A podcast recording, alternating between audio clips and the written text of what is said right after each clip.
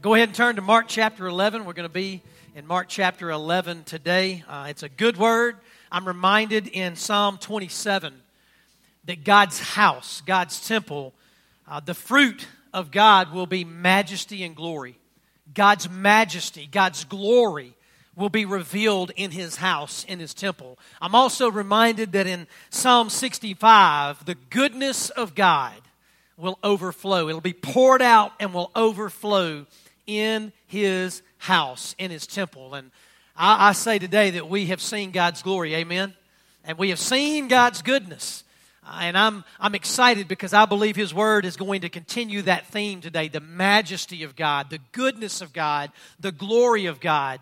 And uh, I believe, and we've already seen it in Mark chapter 11. In the first 11 verses, if you'll remember, Jesus, he entered Jerusalem and he was riding on a young donkey and the people were crying out, Hosanna!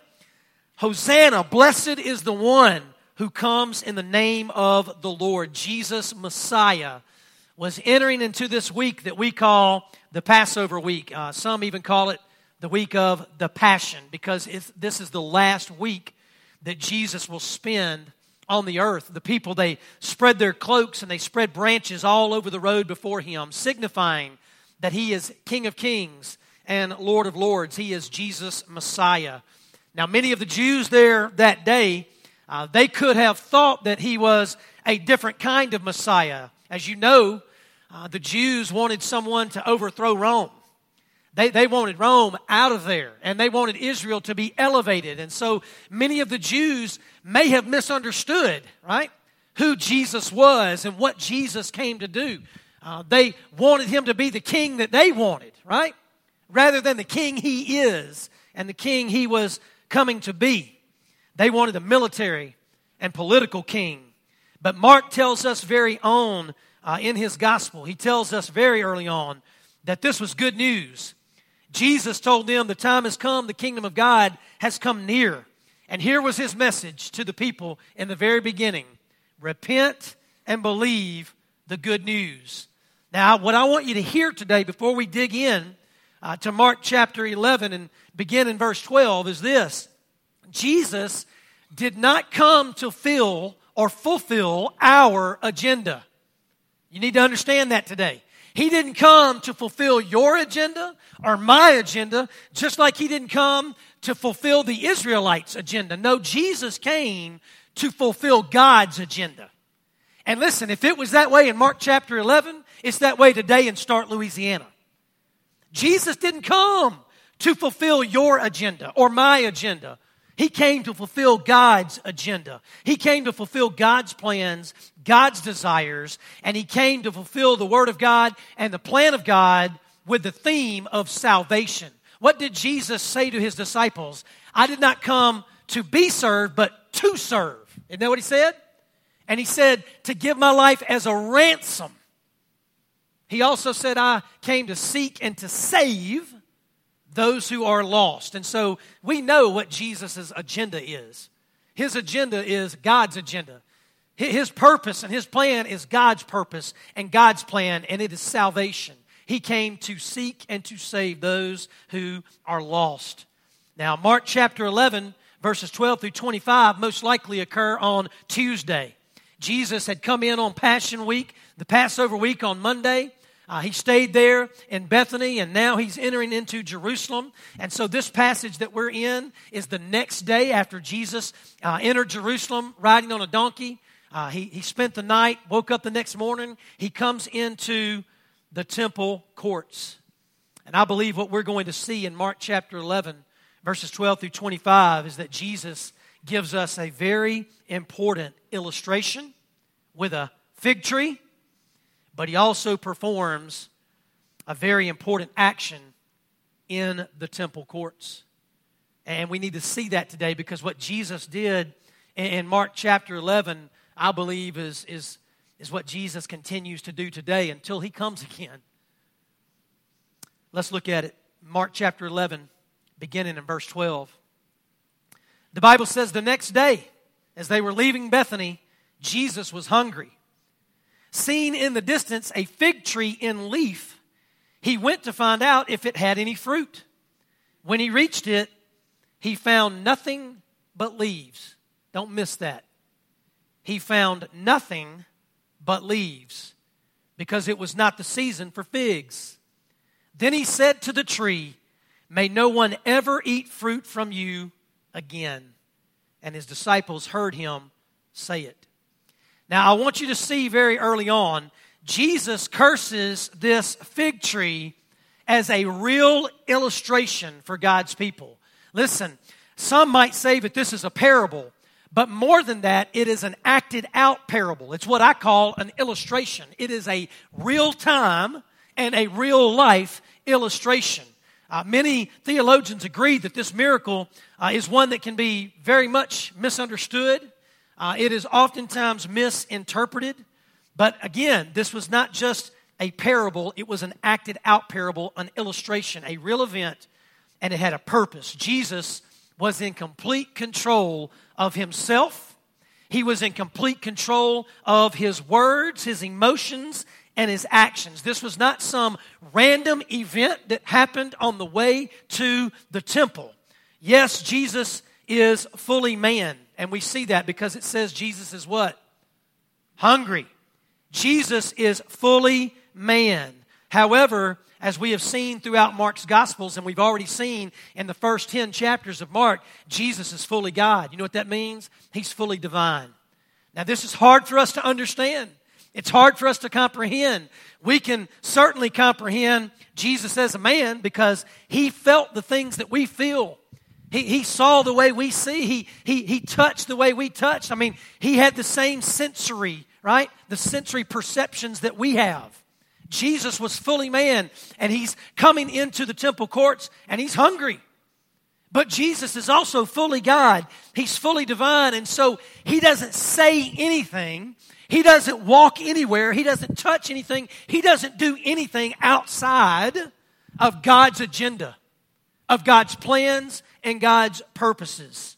And so the Passover week, the Passion week, was in the spring. And the harvest for figs was in the fall. So we read this and we might go, well, what, what's up with the fig tree? Well, I want you to know something about fig trees. I've got one in my backyard. And I didn't really understand that until this spring. Did you know that on a fig tree, the fruit comes first and then the leaves? Did you know that? That when a fig tree begins to grow and begins to process, the fruit comes first. Now, it is not full, mature fruit, but it is the fruit that comes out first and then the leaves produce. As a matter of fact, the small green figs that will become mature figs later are what is they're known as knops and they come out on the trees and then the spring uh, in the spring the leaves begin to grow around these knops. Now in the fall they will become fully mature figs. But here's what i found out that i did not know. You can actually eat the knops and it won't make you sick. It, it'll actually it'll actually fulfill the hunger that you might have. Now will it be tasty? I didn't try that because from what I understand, it is not tasty at all. It is very bitter. It is not the sweet fig that you would have, you know, this time of year in the fall when it begins to produce. And so here's what we need to understand Jesus was moving towards the temple. He came into Jerusalem. He had a purpose and a plan to fulfill in the temple, but he also was always, what did I tell you? He's always doing with his disciples? Discipling them. He is always discipling his disciples. He's always teaching them and sharing truth and life with his disciples. And so he sees this fig tree from a distance. And this was in the spring, Passion Week, Passover week. And so what did Jesus know about the fig tree? It would have what on it? Knops. It would have small fruit on it. May not be tasty, but it would fulfill the hunger and how did he assume, right? How did he assume that there would be knops on these fig trees? Because he saw what? Leaves. And then when he got there, mm, nothing but leaves. Did you know that in Isaiah 28 4 and Hosea chapter 9, verse 10, it talks about the knops on the fig tree? Yeah, I didn't know that. I had to research and I had to dig and I had to pray, but I found it. Yeah, it's actually prophesied. Prophesied this moment. And so, what does Jesus do? Jesus curses the fig tree because it promised fruit, but it had none. What Jesus did to the fig tree was an illustration, a demonstration of what was about to happen in the temple courts, what was about to happen to Israel. And so Mark tells us that. He tells us that from the distance the leaves could be seen. Jesus moves in, there's nothing but leaves. The tree was fruitless. You see that? It was fruitless. Now, let me ask you a question. You probably have seen this in the scriptures. What does it say about a tree that does not bear fruit, a tree that is fruitless? What will happen to it? It'll be what? Cut down, right? What else? It'll die. It'll be thrown into the fire. And so, what we see in this illustration is we see this tree is fruitless. It is a picture of hypocrisy, showing one thing, but having nothing, right? It's a false hope. That's what this is. It's an illustration of false hope. In the Sermon on the Mount, Jesus said this By their fruit you will know them. This tree had no fruit, it was fruitless. It was a symbol, it was a sign of hypocrisy, it was a symbol and a sign of false hope. The fig tree in this, in this part of the scripture, it is an illustration of what God's temple, it's an illustration of Israel, what Israel had become, and it is also an illustration, a demonstration of the judgment that was coming. Because Jesus judged this fig tree. He condemned this fig tree. He cursed this fig tree. So the object lesson was not simply about the fig tree. No, the object lesson was about the temple. The object lesson was about Israel. And I'm going to tell you what it's all about it's about worship and righteousness. Worship and righteousness. Watch what happens beginning in verse 15.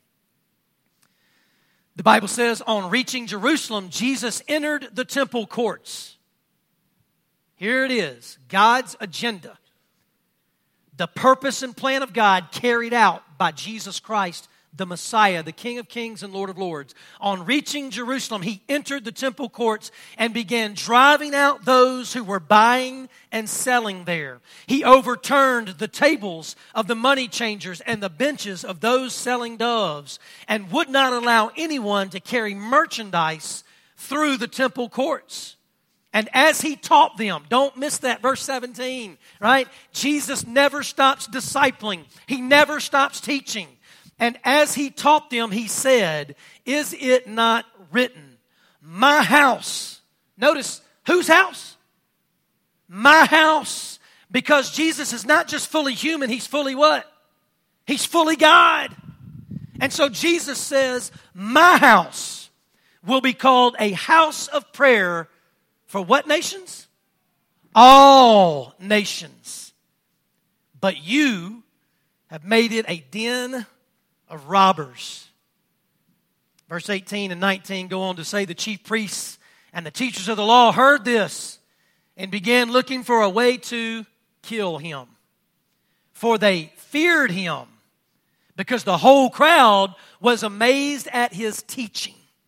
And when evening came, Jesus and his disciples went out of the city. So we've already seen the illustration, right? We've seen the illustration with the fig tree the illustration with the fig tree was about something way more important than the fig tree itself. It was about the temple, God's house.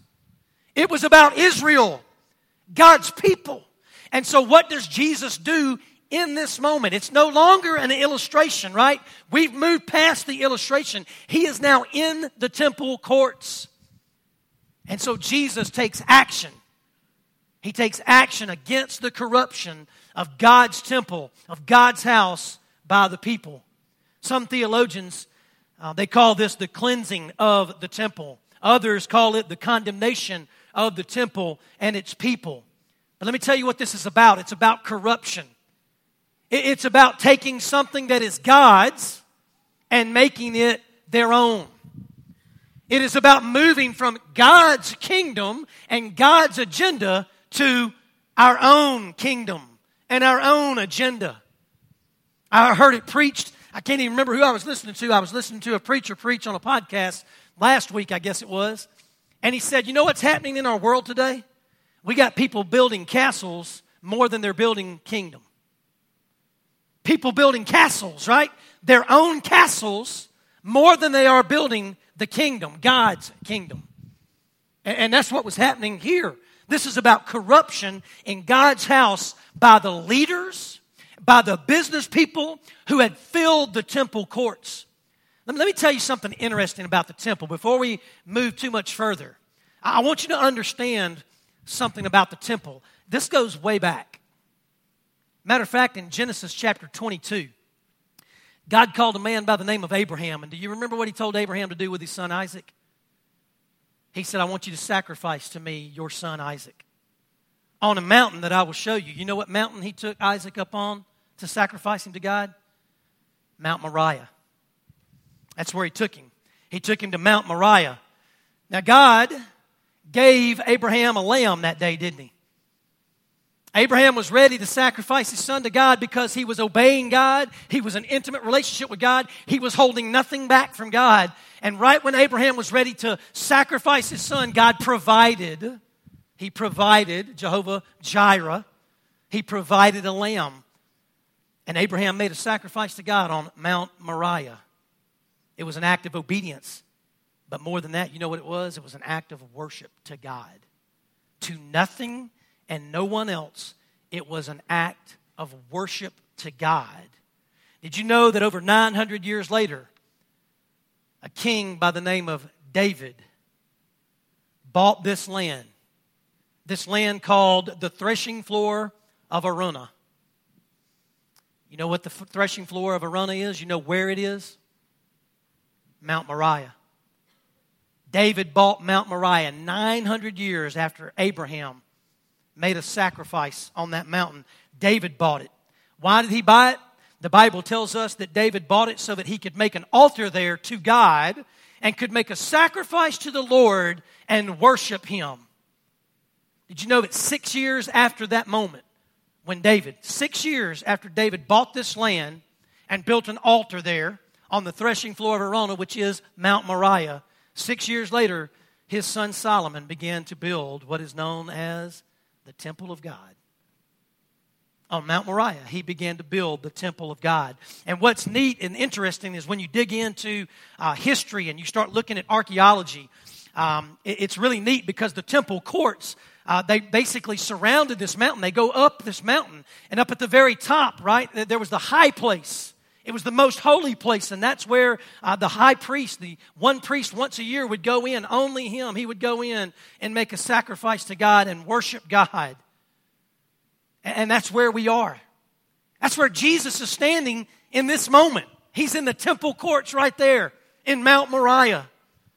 But did you know before that happened, 300 years after Solomon built the first temple, God brought a people named, known as Babylon you remember what Babylon did to the temple? Somebody tell me what they did to the temple. They destroyed it. Why did, why did God allow Babylon? Why did God use Babylon to come in and destroy the temple? Because the people were disobedient and they had begun to worship false gods. And so God begins to discipline them. And God begins to judge them because, as Peter tells us in, in his letter, judgment begins with the house of who? Oh, you don't know this? Guess where judgment begins? It begins with the house of God. It begins with the people of God. We are so quick to judge unbelievers. We are so quick to judge other people. But the Bible says judgment begins with the house of God. And so Babylon comes in, destroys the first temple. We go to Ezra chapter 6, and guess what happens in Ezra chapter 6? The people have come back God has brought them back to Jerusalem. And God gives them everything they need. And what do they do? They build a second temple. They built a second temple, 515 BC. And the people of God, it says in Ezra chapter 6, installed the priests and the Levites for the service of God at Jerusalem. This was to be a house of God and a reverent place of worship for God. Again, let me ask you, whose house is it? It's the house of God. What did Jesus say? It's my house. What is it all about? It's about worshiping who? God. It's about sacrificing to God. It has nothing to do with you and me gaining anything other than being in the presence of Almighty God and saying, We love you. We worship you. We thank you. According to historical records, a man by the name of Herod, we call him Herod the Great, in 20 BC, he rebuilt the temple, he reconstructed it, right? It's what is known as the third temple. But guess what Herod was all about? Do you think Herod, if you know anything about Herod, do you think Herod was had any any intention to worship God? No. Who was Herod all about worshiping? Himself. And so Herod said, You know what? These Jews are giving me fits. And so I'm going to try to win these Jews over. I'm going to rebuild this temple for I'm going to reconstruct this temple. I'm going to make it bigger and better. And, and, but, but here's the thing they're going to love me for it. Right? So what was it about? It was about him. His efforts were solely about himself. He wanted to make a name for himself. He wanted to win the favor of people. He did not want the favor of God. He wanted the favor of man. And this was the temple where Jesus was standing this day in Mark chapter 11. Jesus was standing there with his disciples. Did you know, in fact, that years after Jesus' resurrection in 70 AD, the Romans had got fed up with Christianity? They had gotten fed up with Christians. They were so tired of the Christians, they said, once and for all, we are going to show them who the boss is. And guess what they did in 70 AD? They decimated the third temple, they destroyed it. I mean, there wasn't a brick left from what history tells us. The third temple, gone, 70 AD. Dr. John MacArthur reminds us in one of his sermons and one of his commentaries, he says there hasn't been a temple on this site, Mount Moriah in Jerusalem, ever since 70 AD when the Romans destroyed it. However, there will be a fourth temple. It will be built during the tribulation period. The Antichrist will come in and desecrate it and destroy it. We see that in Daniel chapter 9. We also know from Ezekiel chapter 43 that there will be a fifth and final temple, and it will be a temple filled with the glory of God for the glory of God. And so I give you this history because the temple is important. And it's important that we understand about the temple and why the temple it is a place of holiness and righteousness, not yours and not mine, but the holiness and the righteous of, righteousness of God. It is about the worship of God and nothing else and no one else. As Jesus walks into the temple courts, he sees and experiences anything but righteousness, anything but holiness. Oh, there was worship going on Make no, no, make no mistake about it. There was worship going on, but it wasn't worship to Almighty God, it was worship of self.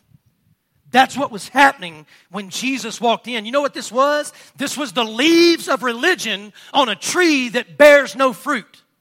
That's what it was. The leaves of religion. Because guess what happened in those temple courts? Everybody was in it to make a little money. The Passover week, people are traveling from all over, Jews and Gentiles. And guess what? If you didn't use the right coinage, right? If you didn't use the right coinage, oh, you could go and you could trade it. But guess what the money lenders would do? What, what do you think they would do when you handed them a coin that was no good for sacrifices or to buy and purchase in Jerusalem? Guess what they would do? Oh, we'll trade you. We'll give you the money you need. But guess what they did? They charged interest. That's right. They made a little money. Actually, they made a lot of money. They charged five times the rate that would have been charged outside of the temple gates. See, once you got inside the temple, it was, you, you couldn't turn around and go back out. So, guess what they did? They took advantage. Not only that, if someone came in and brought an animal. Guess what? The religious leaders got to look at the animal and says, it passes or it fails. If it fails, guess what you had to do? You had to buy an animal that they approved from a business leader that they were in with. Oh, the corruption. The corruption that filled the temple courts. The religious leaders thought that they could establish the standard, thought that they could create the standard. They thought that they could produce holiness and righteousness. But let me just tell you something self righteousness is no righteousness at all. You can pretty it up all you. I tell people all the time. You know what? You can shine a penny and make it shine brightly, but guess what? It still ain't worth but one penny. That's it. And, so listen, self righteousness is no righteousness at all. And so Jesus comes in, and what does he do? He begins to drive out people. He begins to overturn tables. Let me tell you what this is. This is Jesus demonstrating the power of God and the authority of God driving the people out of the temple courts, overturning the tables and the benches. Listen, this was action by Jesus. It was a demonstration of what true holiness and true righteousness was all about. It's also judgment. Judgment by the only one who could do it. I'm going to tell you something that's very interesting. Notice that Jesus comes into this, this, this, this temple court. And, and again, these courtyards would have been all around, right? They would have been all the way around, building up to the most holy place, the high place. So Jesus comes in, and, and look, from, from our vantage point, it looks like maybe he's just in one court. Here's what I believe I believe Jesus made his rounds. I believe Jesus made his rounds. I believe when it says he cleared it out, he cleared it out. But you want to know what I find interesting? All of these leaders, all of these religious leaders and the temple guards, what did they do to stop Jesus? Somebody tell me, what did they do to stop him? Nothing. They did nothing to stop him, right? It says that the religious leaders wanted to kill him, but what does it also say about him? They feared him. See, Jesus stood with true power and true authority because it was the true holiness of God, the true righteousness of God, and he was cleaning house. Not their house, his house. No one could stop him because he is the King of kings and the Lord of lords. I said this a couple of weeks ago. Jesus was not some helpless victim of your sin and some helpless victim on the cross. Let me tell you who Jesus is. He's the victor of your sin and the victor of the cross. Nobody took his life, he laid it down right? He gave his life. The temple of God was supposed to be a house of prayer. That's what Jesus said. My house is to be a house of prayer for all nations, but you have made it into a den of robbers. I love this because, as Jesus always does, he teaches them, he disciples them through the scriptures, right? It, and, and it's kind of neat for me because, you know, the Bible says in John that the Word was with God and the Word was God and the Word became flesh. So Jesus, right, is quoting Scripture that He is.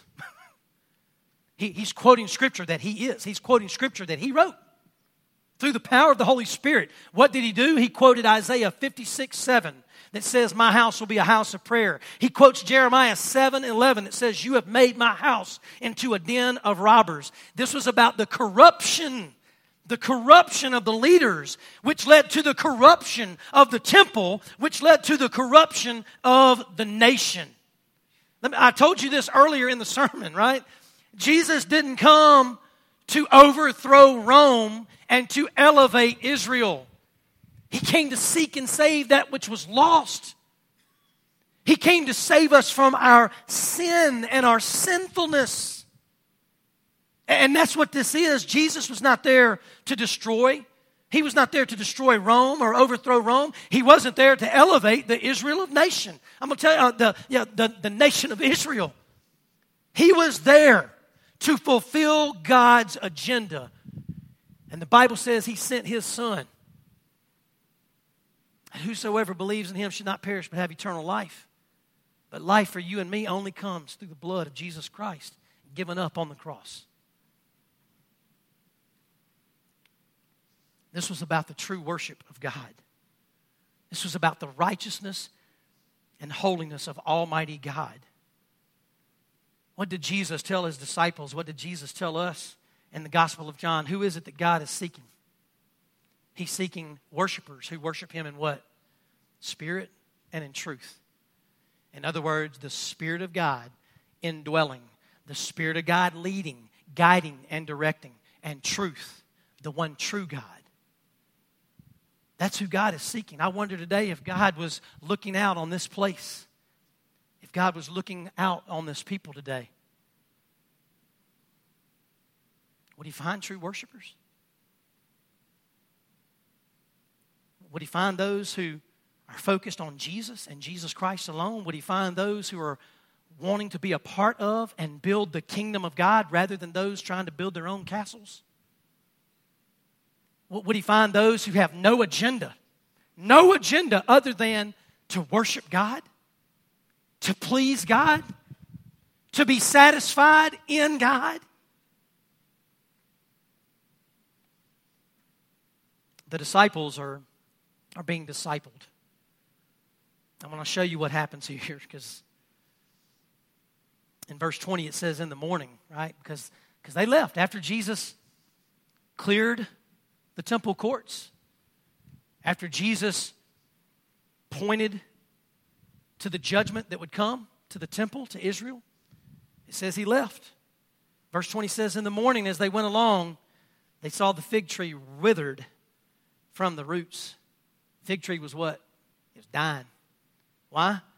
Because Jesus cursed it.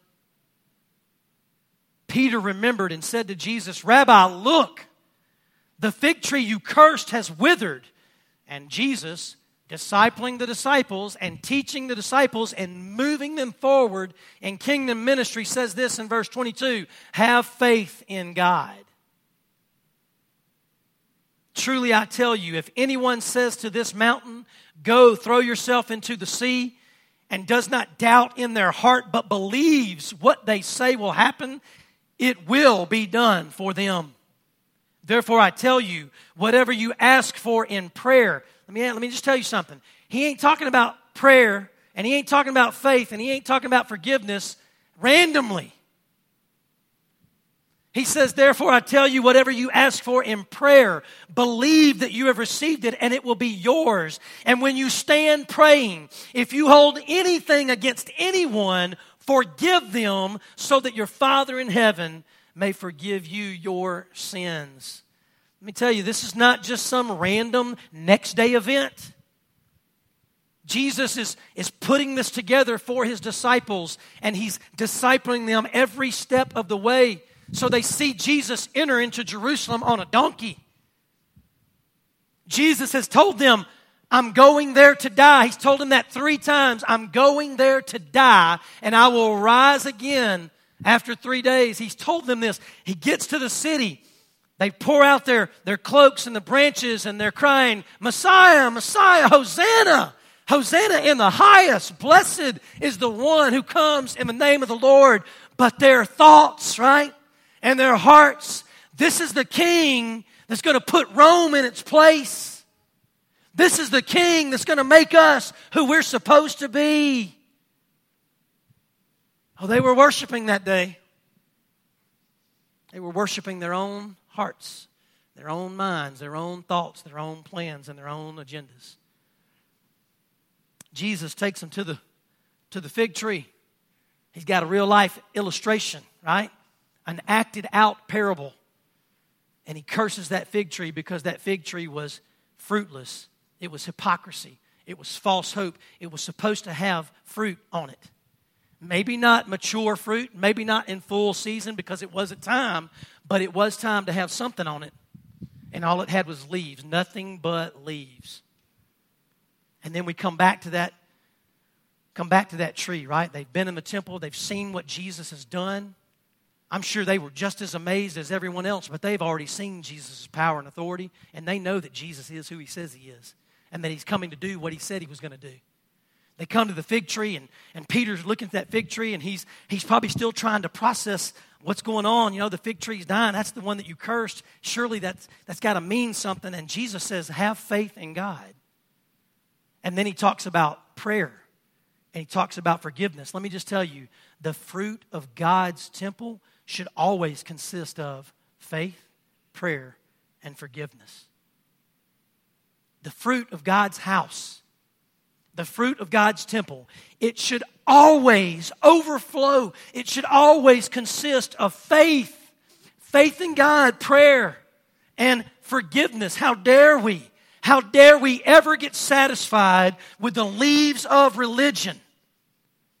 However, listen, how dare we ever just say, oh, yeah, we got a ministry for this and a ministry for that, a ministry for this, a ministry for that. How, how dare we ever just put on leaves with no true fruit?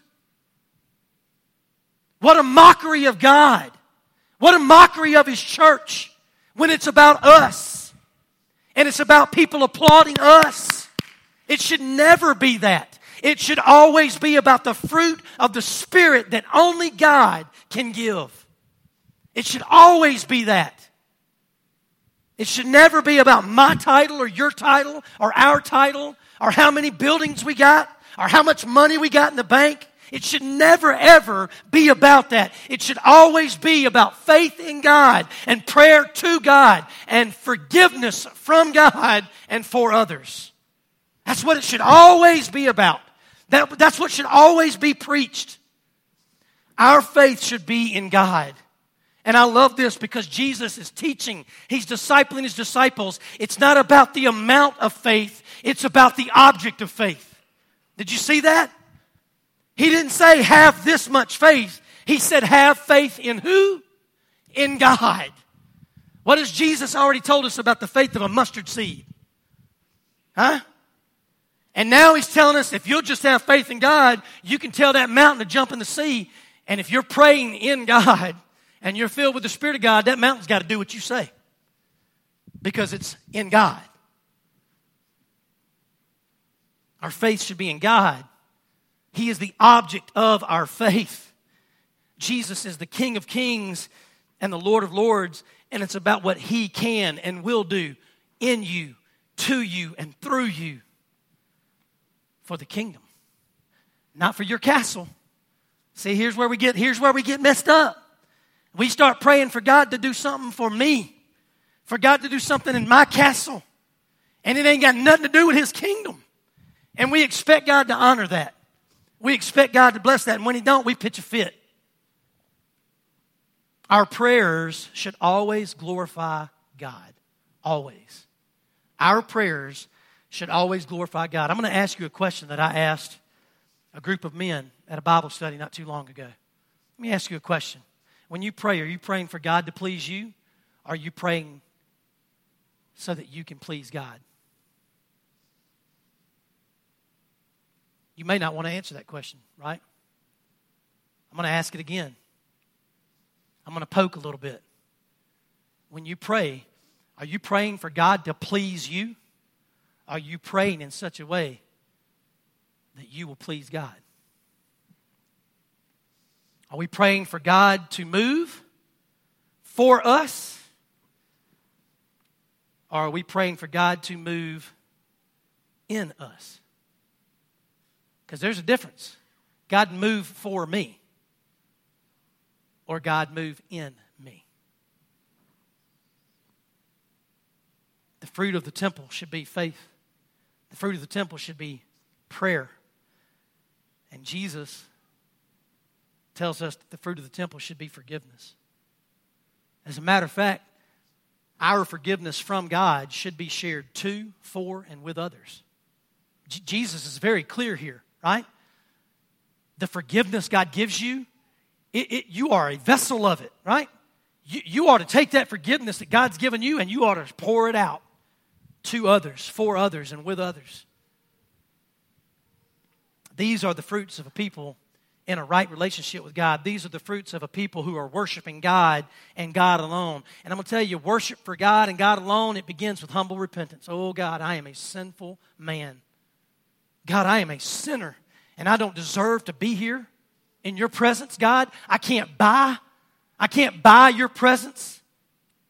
But God, your word tells me that you love me. You love me first.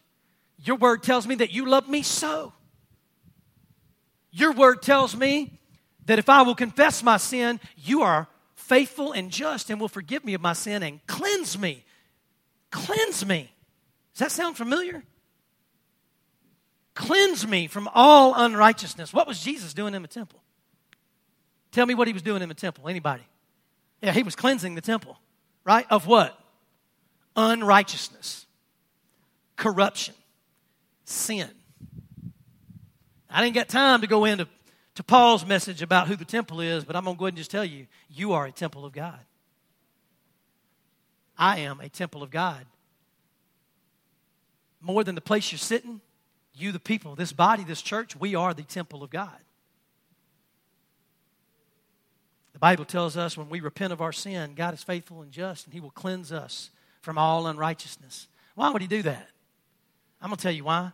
Because He's seeking worshipers who will worship Him in spirit and in truth. And you can't worship God when you're filled with self. It's hard to worship God, right? It's hard to worship God when you got your eyes on something or someone else. And so, God, He, he purifies us, He cleanses us from all that unrighteousness. He, he gives us He gives us the righteousness of Jesus Christ. And so we can stand before Him and we can worship Him with nothing and no one holding us back, not even ourselves. And that is worship that God seeks, and that is worship that glorifies and honors Him, and that is worship that builds His kingdom. The cursed fig tree was just an illustration. An illustration that pointed to an important action that had to be performed by Jesus and Jesus Christ alone. It was about a cleansing that could come only through the perfect life, the sacrificial death, and the resurrection of Jesus Christ. It was about true and proper worship in the house of God and by the house of God. So I want to ask you some questions as we close. Number one, have you surrendered all of who you are to God? Have you surrendered all of who you are to God? It's going to be hard for you to worship God in spirit and truth if you don't come to God with all of your heart, all of your mind, all of your soul, and all of your strength, because that is what God desires. He wants all of you, not part of you, all of you. So, have you surrendered all of who you are to God alone? Nothing else, no one else. And are you worshiping God in His holiness, in His righteousness? I don't, I don't come to God and raise my hands because I've got something good to offer Him. No, I come to God and raise my hands because I am the offering. What does Paul say in Romans chapter 12? Be a what? a living sacrifice to God. Be a living sacrifice to God. God, I don't come with anything good enough. God, I don't come with anything that's costly enough. But God, here's what I come with I come with me. God, I come with my broken heart because your word says a broken heart and a contrite spirit you will not despise. See, that's not my words, that's God's words. Go look at the Psalms. God, you want me. You don't want my title. God, you, you, you don't want anything that I've worked hard for. Oh, God, no, you want me. You want me because here's the thing if you truly have me, then you'll have everything I am.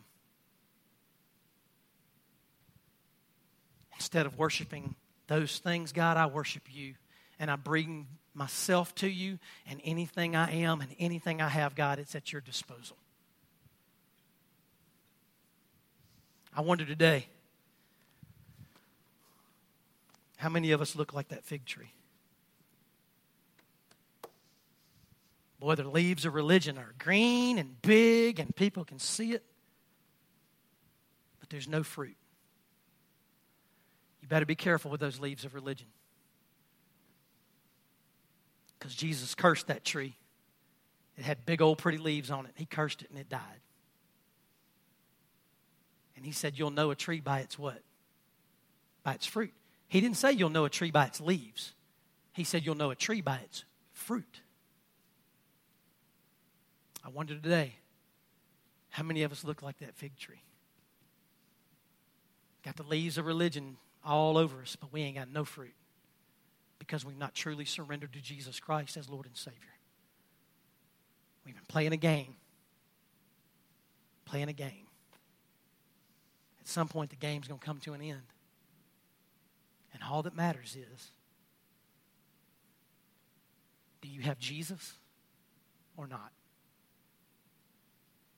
It won't matter how many ministry teams you served on, or how many times you came to church, or how much money you gave to church. All that will matter is do you have Jesus? Does Jesus have you? Because I'm going to tell you something.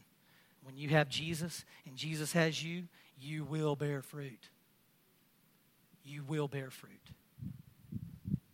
It won't be about leaves, it'll be about fruit.